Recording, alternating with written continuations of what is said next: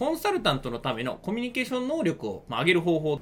何を分かってないかうん。っていうことを分かる必要があるんですよ。うんこれができると、全然変わってきますね。はい。今日も始まりました。レスポンスチャンネル、マーケティングコスト社長の仕事だ。ということでですね、今日はゲストに北岡さんをお招きして放送していきたいと思います。よろしくお願いします。お願いします。今日のテーマなんですが、まあ、この、おまあ、コロナがこう広がってきてですね、まあ、ズームでこう、お話をしたりとか、まあ、面談したりとか、うん。まあ、なんですか、会議したりとか、まあ、結構あると思うんですけど、まあ、この、ズームだったりとか、オンライン上にこう変わったことによってですね、まあ、多くの方からこう、お話をいただくのが、こう、コミュニケーションをこうすごい取りにくいというか、まあ、実際にこう話をしていくだったりとかあーまあうん。雑談したりとかもそうだと思うんですけど、まあ、コミュニケーション能力っていうのがすごいこう差が出るというか高い人はすごい普通にいつま今まで通りこう話せるけど、まあ、今までこうなかなかこうコミュニケーションが取れなかった人からするとすごいこう相手にこうどう話していいのかみたいな。あーとかっていうのでこう困ってるというかですね、えーまあ、悩んでる方もいらっしゃるんじゃないかなということで今日はですねあのコンサルタントのためのコミュニケーション能力を、まあ、上げる方法、うん。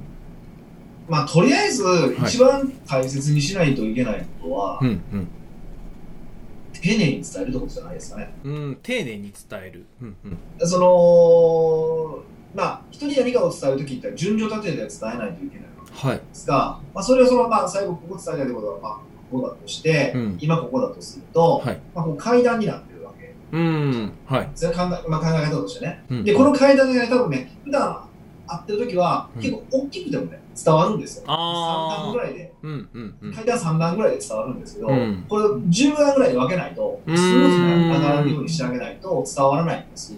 うんうんあるんで、うん。まあ、なんかなるべく細かく伝えるっていうことに尽きるとは思うんですけど、うんううん。んこれはでもロジカルシンキングとかの世界なんですかね。うんでロジカルシンキングってなんか、うん論理立ててっていうとなんか、人は介在しないように考えるんですけど、うんこれ実は逆なんですよ。むっちゃ人のこと考えないといけないんですよ。なんでかというと、はいえっと、その人が、うんと、何を分かってないかうんっていうことを分かる必要があるんですよ。うんうんうんうんうんそうですよね。はい何を分かってないか、この分かってない地点から分かる地点まで連れて行ってあげるっうん。この分かってないこの現在地を把握しないといけない。うんで、結果として相手の話をよく聞きましょうって話なんですよね。うーんなるほど。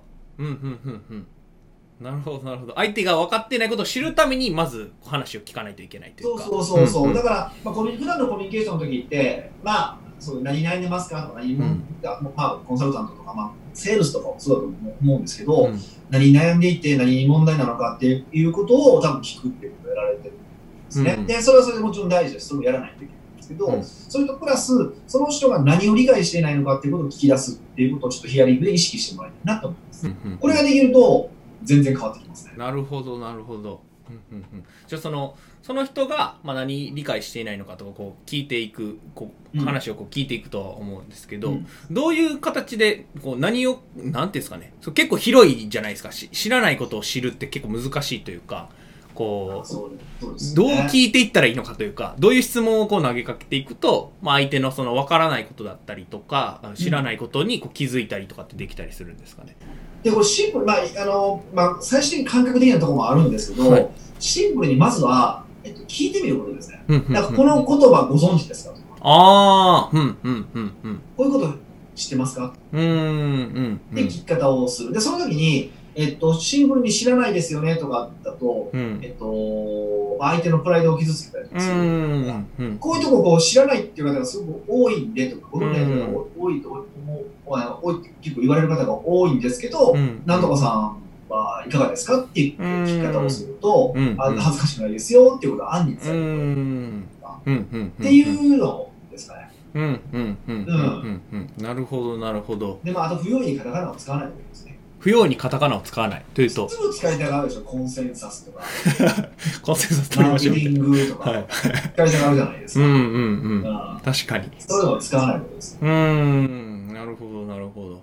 で実際にそのおこう分からないことを分かるためにこうコミュニケーションというか、まあ、話を聞いてで相手の知らないとこからこう知るっていうところにこう連れてってあげるっていうところだと思うんですけどそうそうそうそうそそういうことですよね。でそれのその先ほど一番最初の方でこう階段がこう大きくてもこう伝わるけどこううんオンラインになると細かくしないといけないっていう話やったと思うんですけど、その細かくする時のポイントというか、ここにはまあ気をつけた方がいいとか、うんと、うん。その段階があったとしても、分け方が多分分かんなかったりするとは思うんですよね。はい。だからそれをどういうふうにこう分けていくといいのかだったりとか教えていただこれはね、仮説を立てる力と多分似てくると思うんですけど、うんうん。例えば今、そもそも何かを伝えるときに何段階に分けて伝えてるかをまず見るんですよ。ほうほうほうほう。うん。そうすると、例えば3段ぐらいに分けて、3セクションに分けて喋ってるなっていうふうなことに、まあ、自要は自分が商談とかで話してない、プレゼンテーションしてないをはい。見てもらって、何個のブロックに分かれるか自分でチェックするんですよ。はい。まあ、本で分けたら1章、2章選んで。で、。分けたら次何をやるのかっていうと、うんそれを、それをあえて各ブロックで、はい。例えば、えー、4つずつ分解するとしたらどうなるか。ああ。うんだから1章、一章に4節あったと。うんうんうんうんうんうんっていうふうに、あのあえて細かく分かるとするするならばどうすれば分かれるだろうかっていう質問を自分にとればからじゃあステップ3つあって、うん、その3つを多分各7つに分かるとすればその 1,、うん、1つの段で7つに分かるたらこうやって分ければいいかなって無理やり分ける。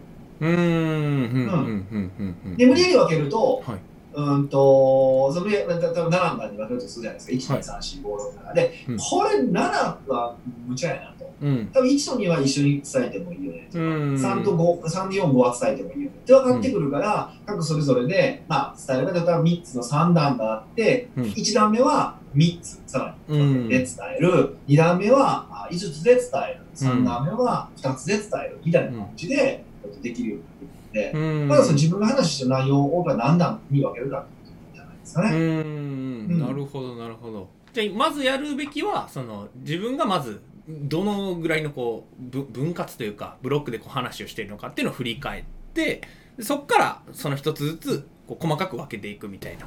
そう、だから大雑把な人って何が大雑把なのかって、そもそも自分が喋ってる内容すら理解してないんですよ。おおうん。どんな大きさで喋ってるかも理解してないんですよ。うん。うん。うん。うん。だから一回まずは自分が話してる内容をうん。ちゃんと分けましょうっていうことうんうんですよね。うん。うん。うん。うん。うん。うん。なるほどなるほど。まあじゃあそうやってこう分解していってで分解した順にこう話をこう伝えていってあげるみたいな感じですかね。ちなみになんですけどその話してる時にこう伝わってないっていうことも多分中にはあると思うんですけどその分解し、はい。自分は分解したと思っててもその相手にはこう階段としては結構高かったみたいな。うん。そういう場合はこうどうやってこう気づくというかどうやってこう知ったらいいのかとかってなんかありますか？まあ、これもシンプルで聞けばいいんですよ。うーん。でで、これ段に分かれて何ができるかっていうと、はい。一段ごとに確認ができるんですよ。なるほどなるほど。うんうんうん。今ここまで説明させてもらいました。うん。ここまで大丈夫そうですか、うーん。ここまでで分からないことがありますか、うんうんうんうんないです。じゃあ次行きましょう。うーん。次。で、またできました。でその時はうん。1段と2段の話、ここまでで終わってますけど、どうですか、うーん。2のことだけ質問を受けるんじゃなくて、1、2両方と。3段目は1、2、3で受ける。っていうふうにやっていけば、うんあのー、大丈夫です。なるほどなるほど。ちなみにその12のそのまとめてこうう質問を受けるっていうのはなんでなんですか？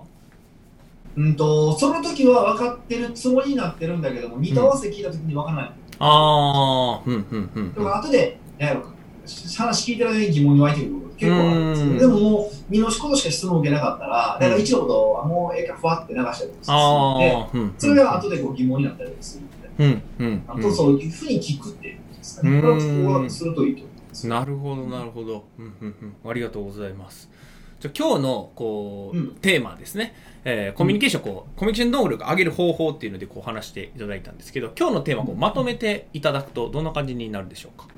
えっ、と、今までと全く違う言葉を使うならば、うん。お客さんとか、まあ、相手は何も分かってないっていうことうんだと思ってます。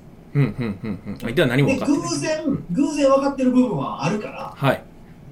そこはどこなのかを確認しましょう。うーん。でも基本的には分かってくれてない、分からないから、そのうん分かってくれてないことを一つずつ埋めていきましょう。うんっていうことですかね、感覚的にね。なるほどなるほどありがとうございますでこれまあ見ていただいてる方はまず相手がこう何を知ってて何を知らないかっていうのをまず把握してもらうとはい。むしろでもそれは何が分かってないか、何を知らない、基本は知らないっていうことを前提に。うーんうんみんなが知ってることを前提で喋りながら逆なんですよ。知らないことを前提に。なるほど確かに、はい。うんうんうんうんうんって思うと、あ、この人は知らない人なんだ。ううんん、まあ、極端な話ですよ。うん。この人は、だから、例えば、商談してる人が大学生とかだったとしたら、うん。めっちゃ細かく説明するじゃないですか。はいはい。そうですね。っていうぐらいのつもりで喋るといいと思う。うーん。なるほどなるほど。うんうんうんうん。ありがとうございます、まあ、これ見ていただいている方もですねぜひご自身のビジネスでこう使っていただければなというふうに思います。はい。ではですね本日のレスポンスチャンネル以上で終了となります。最後までご覧いただいてありがとうございました最後までご覧いただいてありがとうございます。いいねチャンネル登録をよろしくお願いいたします。レスポンスチャンネルでは今質問を受け付けております。コロナに関することやビジネスマーケティングのことなどあなたの質問をレスポンスチャンネルでお答えさせていただきます。質問は概要欄からお願いいたします。あなたの質問お待ちしております。